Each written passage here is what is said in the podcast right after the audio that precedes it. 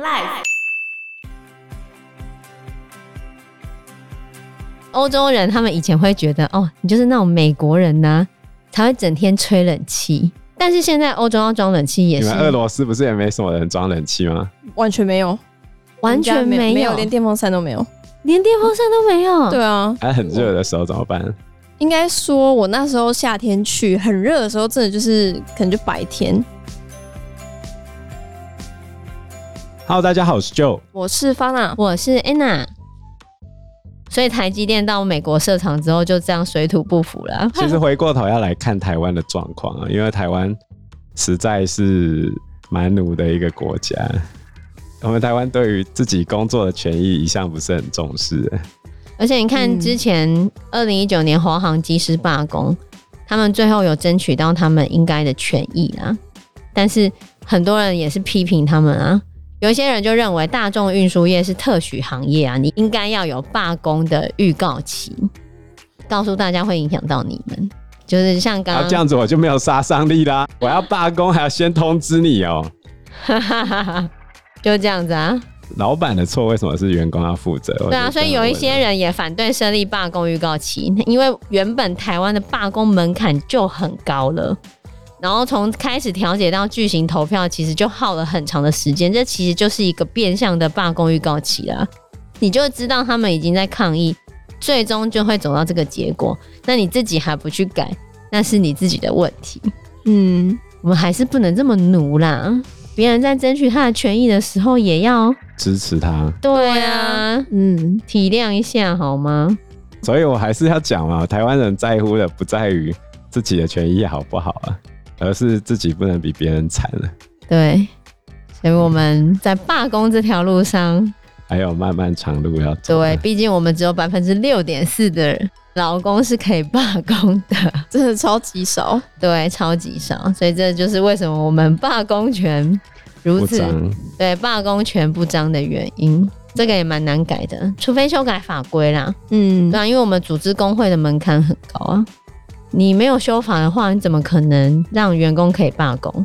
而且你看，为什么法国他们罢工这么简单？哈，因为他们除了公务员之外，他们合法的罢工只需要满足三个条件：第一，他们必须要完全停工，就你不能讲讲哦，不能讲讲说你要罢工，然后只是代沟，就是消极，不能这样子，你要完全停工。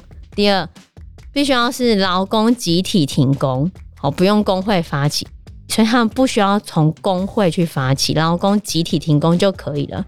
第三，大家讲一讲就可以罢工了。对，第三，他们要具备合理的劳资争议的事情，所以符合这三个条件，也不用跟雇主协商，也不需要工会，就是合法的。这时候台湾人就会出来呛说：“难怪法国人没有竞争力。”还好吧。所以我一直觉得台湾人有那种媳妇熬成婆心态。哦、oh, 对，自己被折磨过，就要开始折磨下一辈。没错，我以前一周工作七天，每天工作八小时都没有叫。你现在在叫什么？现在年轻人真是没用。啊、年轻人真是草莓。对，我们以前才没有什么周休二日，现在已经周休二日很好了，还要求那么多，好傻眼哦。然后你看，像我们邻近的国家，他们的工会。像日本跟南韩，他们都只要两个人就可以成立工会了，两个人就可以成立哦。我们是三十个哦，为什么？你就可以知道那个落差多大了。我们台湾对于劳权的保障真的非常非常的落后。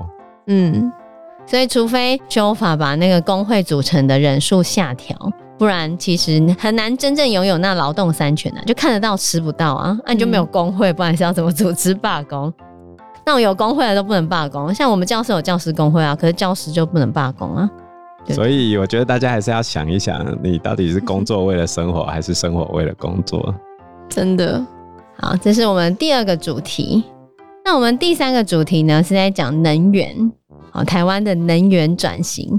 大家知道现在新竹外海有没有？你从新竹到彰化外海看得到很多什么吗？电力风车。没错，那就是台湾的能源转型。嗯那在写给公民的四十堂思辨课里面呢，我看到一个非常有趣的东西，就是斯德哥尔摩的中央车站啊，它是瑞典最大的火车站哦。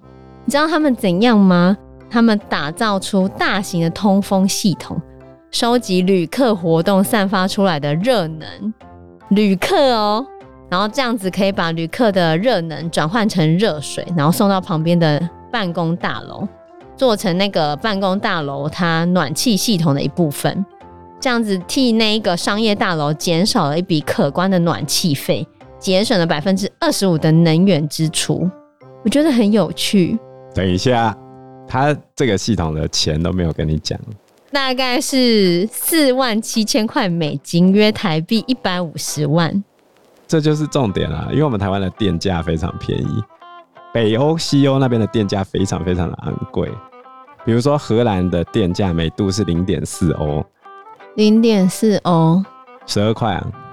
哇，我们一度四块还是五块？升到五块就再该该叫了。嗯 他们都在我们的两倍以上啊，他们薪水高，所以为什么很多欧洲人是根本不装冷气的？他们甚至排斥冷气，他们想到冷气，夏天的时候我躲到山上去一下就好了。可是呢，近年来全球暖化已经让整个夏天时间延长，嗯，然后再来躲到山上也躲不了那么久了，嗯，所以现在欧洲装冷气的户数越来越多。美国很早就九成装冷气哦，热的地方啊。嗯，可是欧洲很低哦。对，欧洲超低的。可是其实你去看欧洲，他们的那个平均气温，他们很多夏天才二十几度哎，所以有些地方晚上很凉。对啊，所以有些地方超过三十度就已经要放假了，因为对他们来说太热了。哦。但这几年全球暖化的关系，真的让那些欧洲人热到受不了。嗯，尤其是南欧，因为南欧是地中海型气候嘛。他们夏天本来就会有副热带高压在那边笼罩着，让它夏天是相对比较干燥的，阳光又很大。然后这几年加上全球暖化的关系，很多南欧的地方他们飙到四十几度的高温，热死了很多人。为什么他们会热死？因为他们家里没有冷气。对啊，德国只有百分之三的家庭有冷气，法国百分之五，英国百分之五。然后美国跟日本是百分之九十以上，而且欧洲人他们以前会觉得哦，你就是那种美国人呐、啊，才会整天吹冷气，有没有？他们很歧视美国人那种吹冷气的文化，他们自诩自己就是比较环保、天然，认为吹冷气会影响到他们的身体的状况、身体的机能，所以他们以装冷气为耻。早期，嗯，他们觉得整天吹冷气会生病啊。哦，那现在已经没办法了，因为太热了，真的很热。对，但是现在欧洲要装冷气也是。你们俄罗斯不是也没什么人装冷气吗？完全没有，完全没有，没有，连电风扇都没有，连电风扇都没有。对啊，还很热的时候怎么办？应该说，我那时候夏天去，很热的时候，真的就是可能就白天，但是很快，可能下午四五点，其实就很凉了，就日夜温差很大，所以热的话可能就。忍一下这样子，而且我觉得那边再热也不会有台湾热哎。对啊，台湾是真的很热，因为我们是湿热啊。对，超热。对，嗯，因为莫斯科的纬度比较高啊，可能吧。对啊，对。可是你如果去跟现在法国、南欧那边比起来的话，他们是温带地中海啊，所以夏天又不下雨，所以整个热爆啊。对啊，嗯、我们台湾接下来要如何解决能源供应的问题？就是。选举的时候，有一些候选人提出了一些政见。对啊，目前台湾我们说是风光发电，我就风就是离岸风电，光就是太阳能，我们都是在弄那个太阳能跟风力发。像最近台南屏东那边就有一些发展光电产业的争议，就是这一块田可不可以种电？嗯，台南好像有一个自治法案，就是靠近西滨，就是靠海的那边不能种电。为了保护当地景观之类的，哦，嗯，但是真的有那么多人去吗？这是我的疑问啊。可是像我亲戚他家在种田，他就会觉得今天这一块地种电之后，那个毒物就会一直留在他的土地里面，之后这块地就不能种了。哈，真的是这样吗？太阳能板制作的过程中本来就会有高污染，这是其中一个问题。那太阳板随着时间经过，的确是会风化腐坏，然后又有酸雨嘛，啊，那些有毒物质掉到土壤上面，那会不会进到植物里面？这就是之后要再研究的问题啊。但是他们应该要做出实际的研究，而不是用想。不是你从感觉上的确是有点这种感觉啊。那感觉上啊，感觉上啊。哦，因为我没有实证研究的 paper 啊，但是的确有可能因此而进入循环之中嘛。就常理判断是有可能的，但是影响多少，这真的很难讲。比如说我们现在喝的水里面就有被倒入一些工业污染物啊，然后自来水厂也跟你讲那水可以喝啊，那到底可喝不可喝呢？然后就当然大家就会讲说那个我们科学说话嘛，嗯，哦，但是科学的东西很多时候那些科学研究都是官方主导的，它可以呈现出想让你看到的东西。不想让你看到的数据，他就不要。哎，这样子你要怎么？你要相信哪个数据？对啊，除非你自己去研究啊。对，我觉得这很难。所以，像我在找资料的时候，就发现，哎呦，我们的经济部啊，讲的很好听。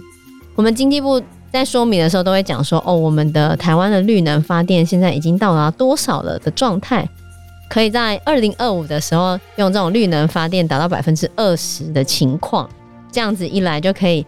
降低燃煤的比率啊，然后提升我们的绿能的部分啊，好，就种种的，好，就很官方的东西，你知道吗？嗯，但在这些绿能发电，它后续会产生的问题，这其实不是经济部他们会想要呈现给我们的，因为他只想让你看到好的，他不会让你看到不好的，这是他呈现出来的政策。就好像我们现在风力发电，不是有那个离岸风力发电吗？嗯，对吧？都还没做起来。因为根本没有这件事吗？不是因为讲说要去做环保发电比较容易从国际上圈钱来做这些事情哦。那比如说我现在有一块风场，然后他就会讲说台湾的风场多赞啊，很棒啊，全球蕴藏风力多少啊？对，我看过很多这样子的新闻。然后国际的投资人就会来了嘛，就会标下这块风场，我就可以把它交给下一个投资人，然后大家就不断的转手，每一次转手。就可以赚一些钱，然后到最后要盖的时候，成本已经很高了。那到底盖不盖得起来呢？问号。好了，前面几手都已经赚到钱，这样就好了。哦，那最后一个接炸弹的不就傻瓜吗？对啊。但以台电的说法，目前台湾中午的风力跟太阳能发电已经占了整体发电的两成以上了耶，不是代表这个真的是有在进行的吗？你不能期待夏天用风力发电，因为我们夏天的西南季风会跟我们在的东北信风带互相抵消，所以我们夏天的风力非常微弱。嗯、但是我们夏天的太阳能发电量已经超过核能电厂的发电量了。嗯，对，所以你用太阳能发电取代是可以的，但是无法解决刚刚就前面讲的 污染问题。对，然后离岸风力到底有没有真的说的那么好？这就是存疑。啊，不然你要用什么？用爱发电，像郭台铭讲说，用小型的核能电厂，微型的那种，核废料很少，然后可以重复利用。那问题是，嗯、目前为止还没有任何一个国家想到核能电厂的核废料最终解决方案，甚至连美国，他就说可以挖到最底下，美国的那个方案都没有能够成功执行啊，应该说没有完全能够成功执行，它只有执行了一部分而已。那你把这些外部成本放进去，核能真的有比较便宜吗？大家在考量核能发电的时候，就是没有考量外部成本的时候啊。可是一个全面的政策不可以只考虑好的部分。我讲一个最好笑的事情，就是日本不是说在排放那个核处理水吗？含川水。对。然后中国人他们就引起了一个风潮，就大家都买那个测那个。辐射仪呀，对对对，回家测，结果发现自己的辐射仪哪哪都比日本还高，好像日本没有核辐射，他们才有。像我家里人是讲说日本真的丧尽天良啊什么的，然后我就会跟他讲说，那你就想中国有没有核能电厂啊？他们有没有排放这种水？还是他们排放的更多？你就思考这个问题就好了。他们没有在思考这个问题。然后再来啊、喔，还有一个很神奇的地方就是。你以整个中国的放射值来说的话，它的辐射值都比邻国还要高，嗯，甚至在青藏高原、新疆一带更高。为什么？之前德国曾经跟中国政府签订核废料的暂存方案，然后他们有把一些核废料放在中国，嗯，有没有可能是这样？也许就在中国人家里附近就有核废料处理厂，只是他不知道而已。是这样吗？谁知道呢？其实欧洲他们这几年为什么会这么积极的发展绿能，还是跟俄乌战争有很大的关系啦。因为原本欧洲之前非常依赖俄罗斯从北溪一号管线运输的那个天然气系统。那但是在俄乌战争之后，这个天然气的供应太不稳定了，那你只能想到其他的方式啊，其他的方式要么就是风力发电。欧洲其实有很大的风力发电优势，因为他们有西风，所以其实他们离岸发电很早就开始发展了。像丹麦是全世界最早开始进行离岸风电的国家，我们台湾的离岸风电一开始也是丹麦厂商过来竞标的。所以他们在风力发电上面有非常大优势，他们也进展了很长的一段时间。那虽然在太阳能上面没有很高的优势，不过德国，你看德国，德国是海洋性气候跟大陆性气候过渡的国家，但是他们竟然有一个太阳能之都，他们其实也很早就开始发展太阳能，但是这些能源发展到现在，最大的问题还是。电费太高，跟亚洲其他地方比起来，都是电费太高了。嗯，那他们到底要怎么去解决这些问题啊？所以前一阵子，他们为了解决这个状况，他们开始把核能视为是绿能，这些也是让很多国家开始炸锅的一部分。你怎么可以因为这样子，然后就是开始采用核能？不然要怎么办？你又要有便宜的电价。要有足够。问题是核能就没有便宜呀、啊，你、就是、你要算上后端的处理成本，大家都不顾那个最终的核废料怎么处理？你看有没有人愿意把核废料放在自己家附近？就这么简单吗？为什么我们台湾的燃料棒，燃料棒是高阶核废料，我们的燃料棒都放在核能电厂下面的那个水池里面，没有办法找到最终储存场、欸？哎。没有人要放啊，就这么简单啊，谁敢？嗯，像我们竹北地区严重到家里附近不能有基地台，就是那个基地台电磁波，我们整区的搜讯都爆烂的。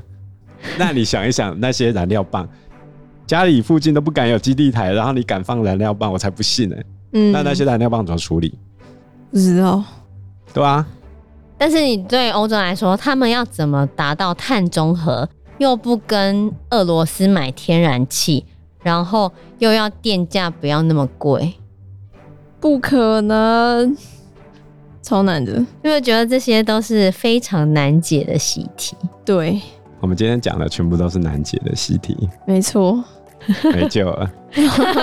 不过还是要想办法让世界更好一点嘛。还是我觉得技术还是进步啊。其实往好的一方面想。即便我们继续用石油燃料，可是全球在暖化，那大家还是会去想说，那我如何更有效率的去运用这些能源，然后减缓全球暖化造成的伤害。资本主义就是这样子嘛。如果今天造成的损害远大于我可以得到的利益的话，那你就会想办法去修改这些技术啊。我觉得也不能说我们今天把钱全部拨去这些绿能，然后过往的技术就不会进步了。其实还是会继续进步的。如果能够更有效率的运用能源，难道不是一个解决问题的方法吗？也是啦，对吧？就是我们可以改善过去不好的地方，然后让这些发电的方式更加进步。嗯，这其实也是一个好的方式。比如说烧干净的煤呀，没有啦，这个开玩笑。不过化石能源这些废气，也许在可见的将来可以找到更好的解决方案，也不一定啊。嗯，对吧？嗯每一种发电都会有它的优点跟缺点，你只能从中找到一个所有人都比较能够接受的方式。没有某一个政策是所有人都接受，而且没有坏处的，没有这种事情，对吧？不可能两全其美，不然就是会破坏生态啊。那你唯一的方法就是全部人类自我灭亡了，都不要活了。对，人类就是这个地球最大的害。不能这样想啊，就是。一定会破坏到生态，那只是说我们今天在跟大自然和平共存之中，我们可以选择怎样的路，可以尽量减少破坏，就是这样子而已。嗯，对啊。好，那我们今天的议题先讨论到这个地方，那我们下一次呢会再讨论其他的议题。OK。那我们今天节目就先进行到这边，谢谢大家，谢谢大家，拜拜，拜拜。拜拜。